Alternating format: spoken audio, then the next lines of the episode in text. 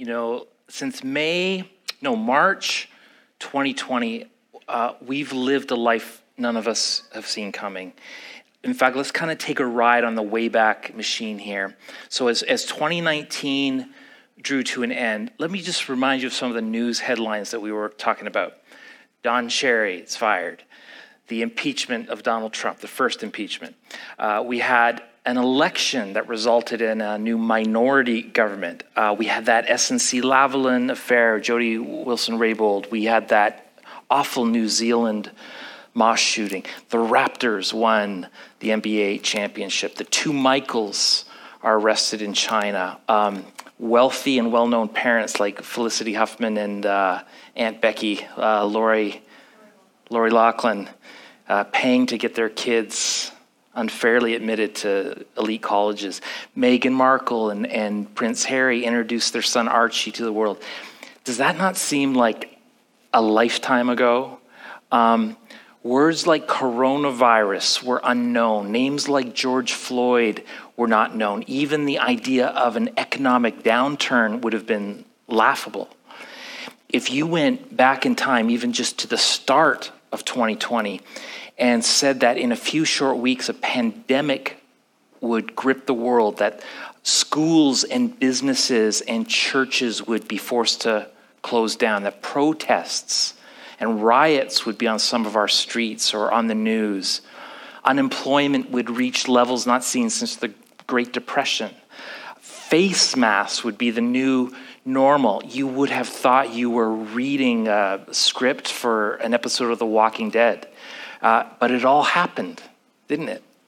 And we've been living through it for a year and a half now. But thank goodness this thing's over, right? Maybe not. We've had a few false starts thinking that, you know, we're on the home stretch, that it's coming to an end. And as of today, I don't know if this is even coming to an end. I have been that naive guy throughout this pandemic who always thought we'd be done by, you know, fill in the blank. I thought we'd be done by Easter 2020. Okay, by Christmas, definitely by summer, certainly by the first September in 2021. And here we are. And I learned a new word this week endemic. And if I understand it correctly, you can correct me if I haven't quite got it, but it's a, a pandemic you essentially learn to live with because it's not been contained and it's certainly not eradicated. Whether it's due to the unvaccinated or the variant potential or the way we can't vaccinate other countries quickly enough or um, changing CDC and scientific information or learning that boosters may, may be in our future because of diminishing returns on the vaccine, whatever the reason, we are not out of this yet. So tell me, Pastor, why then are we doing a series called The Comeback when we seem to be a long way from coming back from anything? Well, you know this. There are some things that we can't control. Obviously, we just have to respond the best we can with sort of the cards that we've been dealt. But there are things uh, we do have a measure of control over, things that we can make choices about. Because the last 18 months was about more than a virus, wasn't it? Something happened over the year and a half, and a lot of it wasn't good. Uh, the number one thing I hear when I ask people, How you doing? They say, uh, if I'm honest, um, I'm not in a good place right now. And if you stay with that conversation and, kind of push on what that means, all kinds of things start to come out. They have anxiety about re entering the work world. They, their marriage took a big hit and may not survive. They, they're finding themselves angry and they're not even totally sure why. They catch themselves flipping out on people. Some will say their kids kind of went off the rails, you know, either distance learning or separation from their friends brought out all these issues and conflicts. You know, some developed addictions or at least dependencies on everything from porn to pills to screens to booze. Many are dealing with a deep depression. Friends and family, people we loved and did life with on the front end ended up as kind of relational casualties because we, we fell on differing sides of an issue.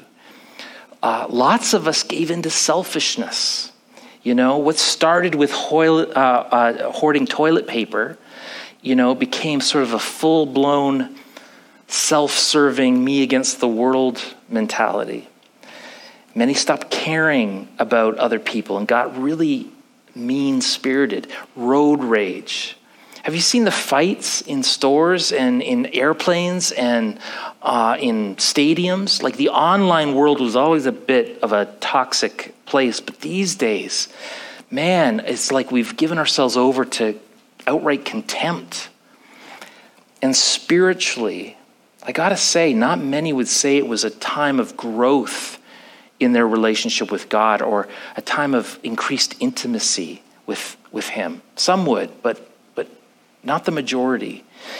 Instead of feasting on Scripture and spending time in prayers, a lot of us feasted on Netflix and our news feed and battling others online, and it only seemed to make things worse.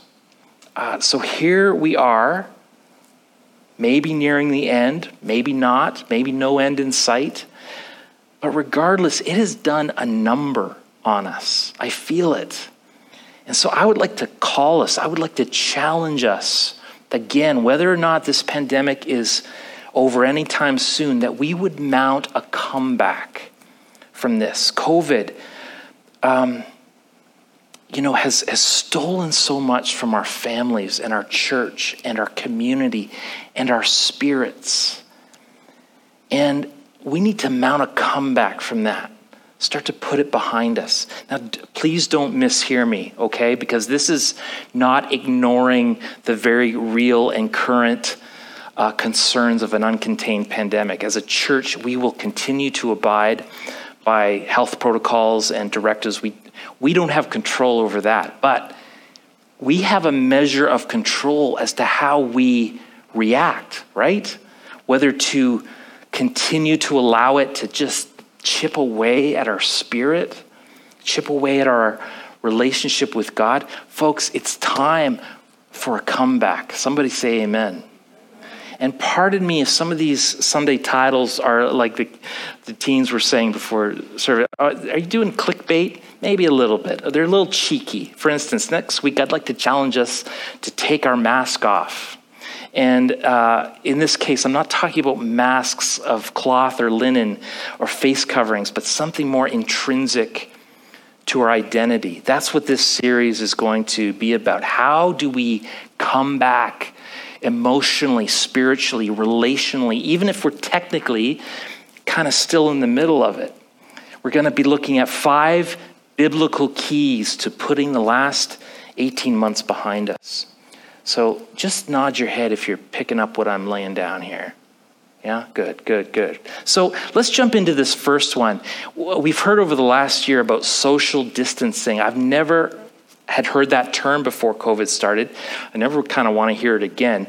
This is the first biblical key. I want to challenge us to stop social distancing.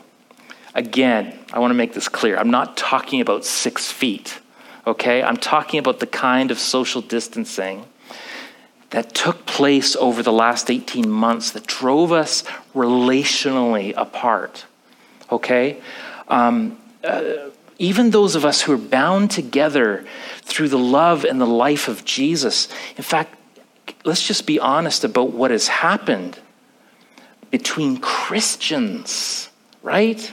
Here's how Timothy Dalrymple, uh, he's the president of Christianity Today, put it. He said, One group within evangelicalism believes our religious liberties have never been more firmly established. Another, that they've never been at greater risk. One group believes racism is still systemic in our society. Another, the systemic racism push is some progressive program to redistribute wealth and power to angry radicals. One group is more concerned with the insurrection at the Capitol, another with the riots that followed the killing of George Floyd. One believes the Trump presidency was generationally damaging to Christian witness, another that it was enormously beneficial. One believes the former president attempted a coup, another that the Democrats stole the election. One believes masks and vaccines are marks of Christian love, another that the rejection of the same is a mark of Christian courage. I, I realize there's a lot of Americanism in, in that quote. And, uh, and let's be honest, we got sucked into those issues and debates too, right? And as we find ourselves now in the middle of a Canadian election, uh, the issues might be a little different, but the divisiveness around those issues, it's really familiar, isn't it? And it's not just that we have divides, because there's always been divides. But now uh, they're divides that we have elevated, um, and everything that used to bind us together, we've let them become these deeply embedded wedges between us. So much so that we let them end relationships uh, with friends, with family, with our church. So, does the Bible have anything to offer us in what feels like a very 2021 issue? What would God say to us in this moment? Because, not surprisingly, disagreements ending in relational breakdown is not, it's not unique in our day. So, let me take you to one that is recorded very unflinchingly in the Bible between two of the most celebrated and godly Christian leaders. Here's the background story. It involved a man named Paul, okay? He's a leader of a church, he's appointed by Jesus himself. And there's a younger apprentice in the early Christian movement named John Mark, who was usually just called Mark. And together they were part of what was known as the first great missionary journey. And uh, they, were, they were this team that was sent by the home base in Jerusalem in order to travel around to plant churches, to, to help grow Christianity. But here's what happened before the journey was completed, uh, Mark left them and went back to Jerusalem. Uh, he didn't see the mission through. Now, we don't know, we don't know why. He could have been homesick. Uh, there could have been some emergency at home. Um, you know, maybe there was some change of plans in the middle of it that where they added a city or two and you know, uh, he may have felt that wasn't what he had signed up for. Anyways, what we do know is that there was a change of leadership from a man named Barnabas to whom Mark was very close to. In fact, Barnabas and Mark were cousins. And the new leader was Paul, who maybe Mark wasn't as close to. We, we don't really know what happened. And this might be a situation actually where the details would only muddy the point. It's an evergreen story because um, there was a disagreement. That's something we can all relate to, regardless of what side you're on in this particular issue. We, we just know that before the journey had been completed, Mark left the team and he went home. And we also know how Paul felt about Mark's decision. He felt that Mark had betrayed them on some level, that he'd let them down. In fact, later, when Barnabas suggested that they invite Mark along for the second missionary trip, Paul was like, over my dead body. Here's how it's recorded for us in, in the Bible in, in the New Testament book of Acts. It says, Paul said to Barnabas, Let us go back and visit all the towns where we preach the word of the Lord and see how they're doing. Barnabas wanted to take John, also called Mark, with them, but Paul did not think it was wise to take him because he had deserted them in Pamphylia and had not continued with them in the work. They had such a sharp disagreement that they parted company. Barnabas took Mark, but Paul chose Silas.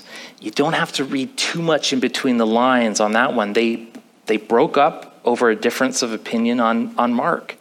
In essence, Paul said, If Mark is in this, I'm out. And Barnabas is like, if Mark isn't in this, I'm out. So Barnabas took Mark and did his thing, and Paul took another man named Silas and did his thing. You know, sometimes we think these famous apostles and disciples and writers of scripture were somehow beyond all this pettiness. Remember, they were flawed men and women too, and they had moments of outrage and unpopular opinions and immaturity like all of us do. So for Paul, Mark was such a hot button issue. He couldn't get over it, couldn't get past it. Uh, for Paul, Mark did something, stood for something that couldn't be tolerated. Therefore, he couldn't uh, be part of anything Mark was a part of. Would you say that lately there are some issues that some have elevated to deal breaker status? Uh, whether or not to wear masks, whether or not to be open or closed, whether or not to get vaccinated, whether or not systemic racism exists, whether you vote conservative or liberal, whether you read from a certain Bible translation or sing certain songs from fill in the blank. You know, it seems in 2021 there's no such thing as a middle ground. Uh, there's, there are trigger words that we don't even know are trigger words. And many Christians are choosing their ideological tribe not on doctrinal biblical understanding, but instead on political allegiance or culture war issues. And now, because words are used as weapons and, and they lose all their meaning, everyone is a heretic. Have you noticed that? Apparently, heretic means I disagree with your position on any one of a thousand secondary issues. So now it makes it really easy for people to, to bow out of a healthy church community over what they think is heresy, but it's really a secondary issue. That's the context every pastor now finds themselves in. And I, I, I, think of poor Chris had a phone call of somebody who was checking us out and looking for a church, and they asked if we sing the songs from these certain churches, which we happen to sing from all those people. And uh, said, well, then I, I can't in good conscience come.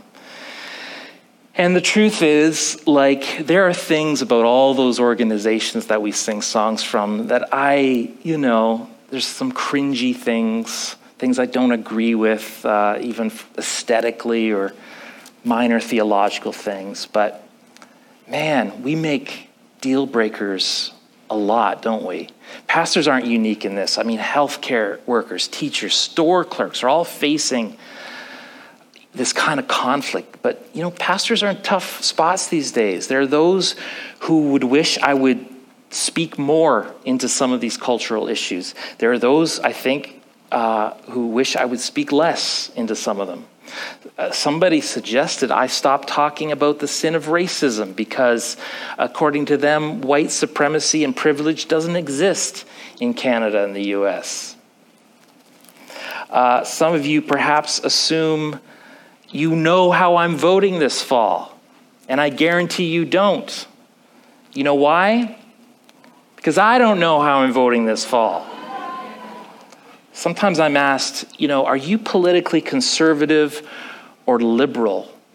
And I'm like, I don't know, name the issue and I'll tell you. As though there were some political ideology that kind of lines up perfectly with every Christian worldview. In the case of Paul and Barnabas, it doesn't actually matter who was in the right or who was in the wrong. You know, what matters is they allowed this thing to become a, a relational divide. So, what happened to Mark?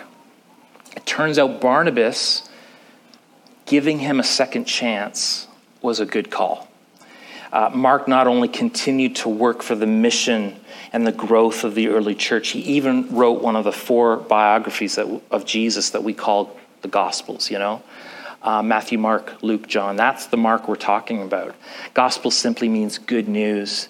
And um, it, it was the end of the relationship between him and Paul, though, was it?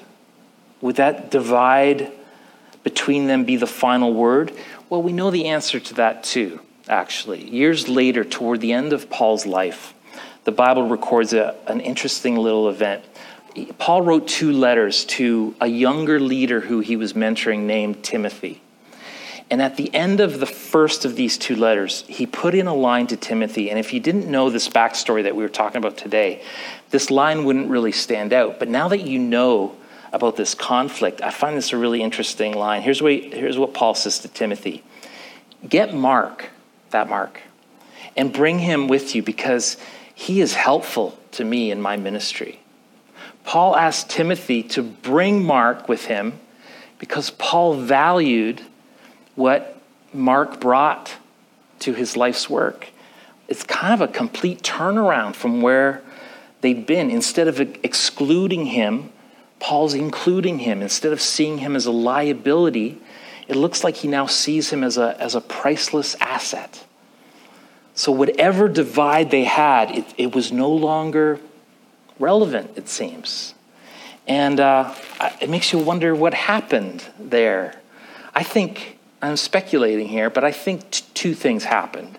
First, through the passage of time, I think Paul and Mark obviously came to see that what divided them in the past was kind of meaningless. You know, in the moment, it seemed like everything. But as the years passed, it, it, it mattered less and less.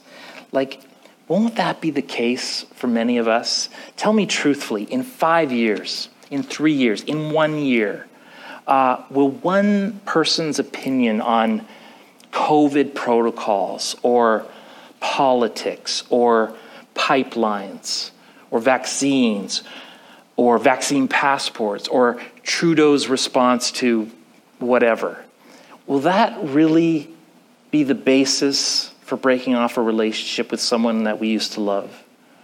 Um, we will see that maybe that wasn't worth ending community over.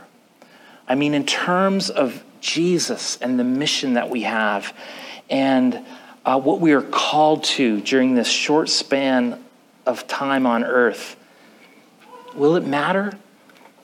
I don't think so.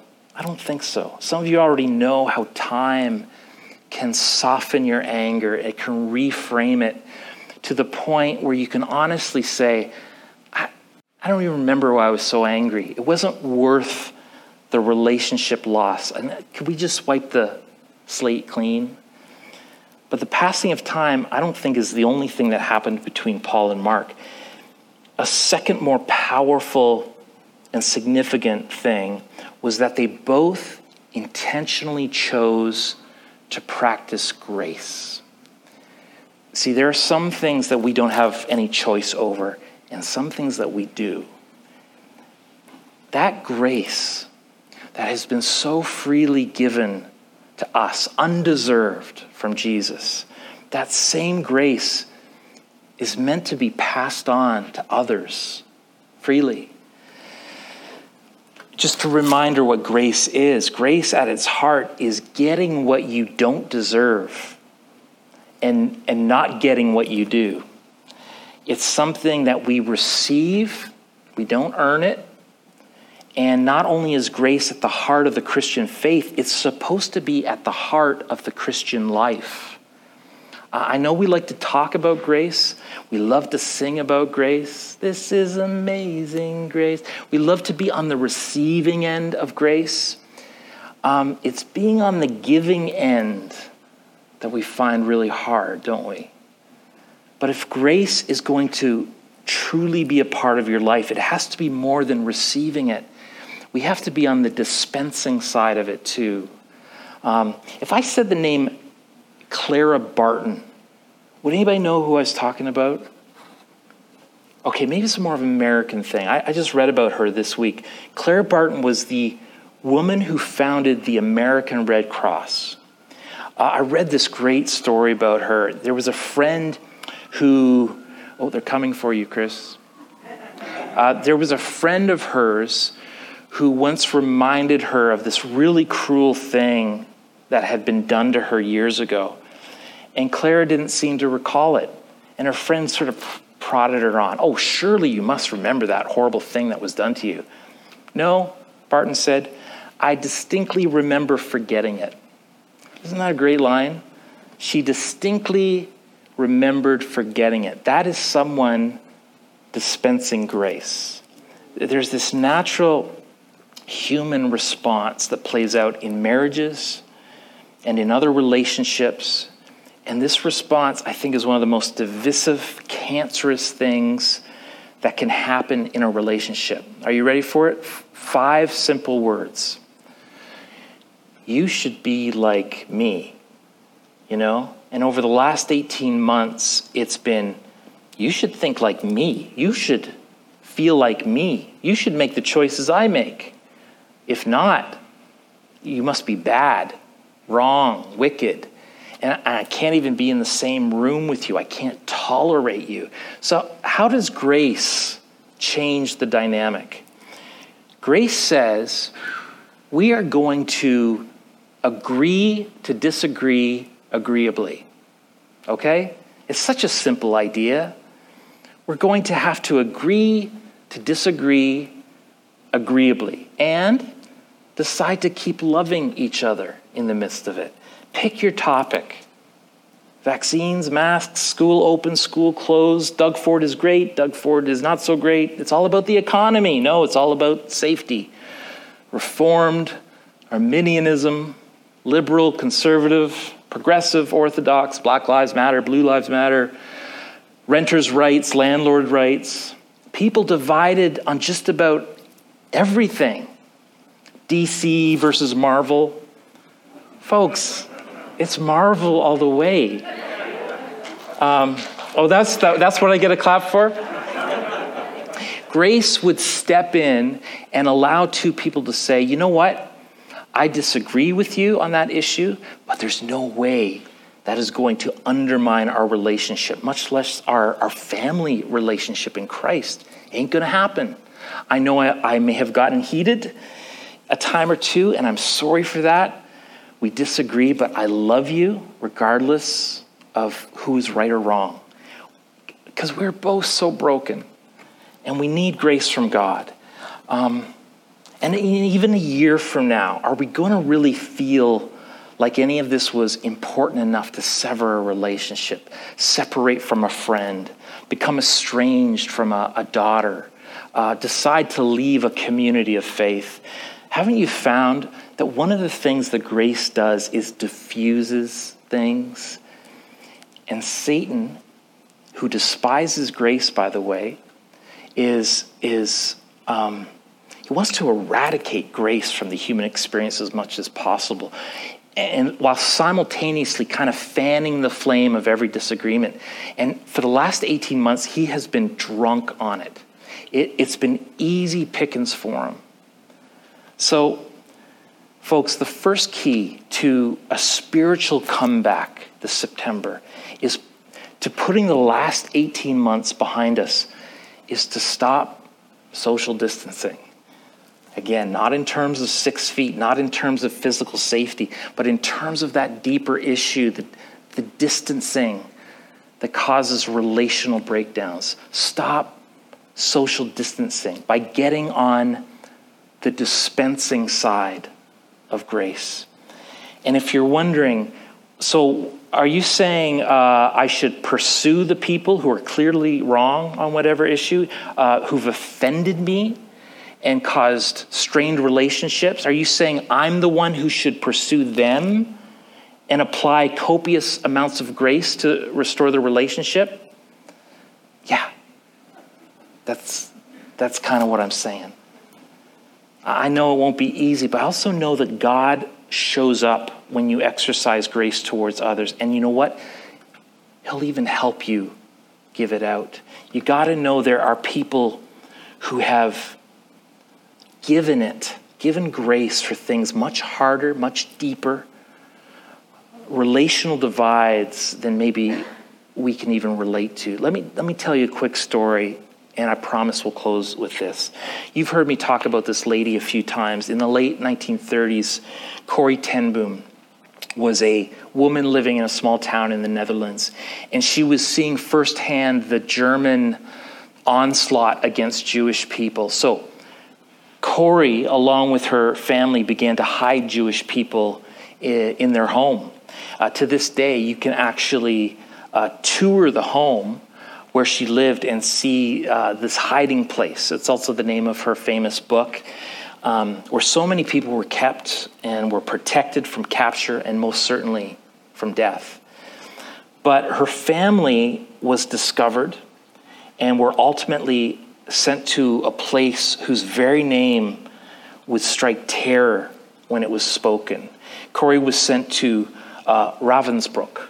It was a notorious woman's extermination camp.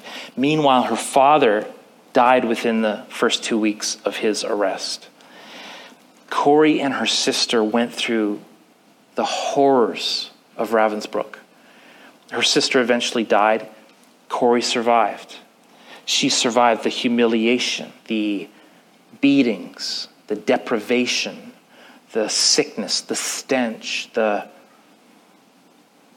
She survived. She was released actually on a clerical error a week before she was scheduled for the ovens. And Corrie spent the rest of her life speaking of Christ's love and forgiveness and mercy wherever she went. And many of you, no doubt, have read her book or seen her movie. So, years later, she's at a church service in Munich. And uh, that's when Corrie saw him. Uh, he'd aged, but she recognized him just like it was yesterday. Uh, he was the former Nazi soldier who had stood guard at the shower room in Ravensbrück. She'd been forced to walk past him naked, past this leering, laughing, cruel man. This was the first jailer that she had seen since her release, and suddenly it all returned. The trauma of it all returned. The room full of mocking men, the heaps of clothing in a pile, her sister's fear. And he walked up to her immediately. Can you imagine? And he said, I'm so grateful for your message, Fräulein. Uh, to think that, as you say, Jesus has washed away my sins. And then he put out his hand to shake hers and told her what she had already guessed. He said, I was a guard at Ravensbrück. I've become a Christian. I know that God has forgiven me for the cruel things that I did there, but Fräulein, would you forgive me? And Corrie thought to herself, uh, I can't. My sister died there. My father died. You were going to kill me. There's, it's just too much to erase, too much to forgive. It's, it's too much to ask. She who had spoken so often in churches about the need to forgive kept her hand at her side, but he kept his arm outstretched, and she just looked at it. But she knew that forgiveness wasn't an act of emotion, it was an act of the will, it was a decision. And suddenly she thought to herself, Jesus died for this man. Am I going to ask for more? So she prayed under her breath. She said, Lord Jesus, forgive me and help me to forgive him. And she tried to smile. She struggled to raise her hand, but she couldn't. She felt nothing, not even the, the slightest spark of warmth or, or charity. So she prayed again Lord Jesus, I cannot forgive him. Give me your forgiveness. And then she took his hand. And when she did, she said the most extraordinary thing happened. From her shoulder along her arm, it's though she felt a current that seemed to pass from her to him. And into her heart sprang a love for this stranger that almost overwhelmed her. You know, it can spring into yours as well. It needs to spring into yours, it needs to spring into mine. It's time, friends. Our comeback depends on it. Will you stand with me as we sing?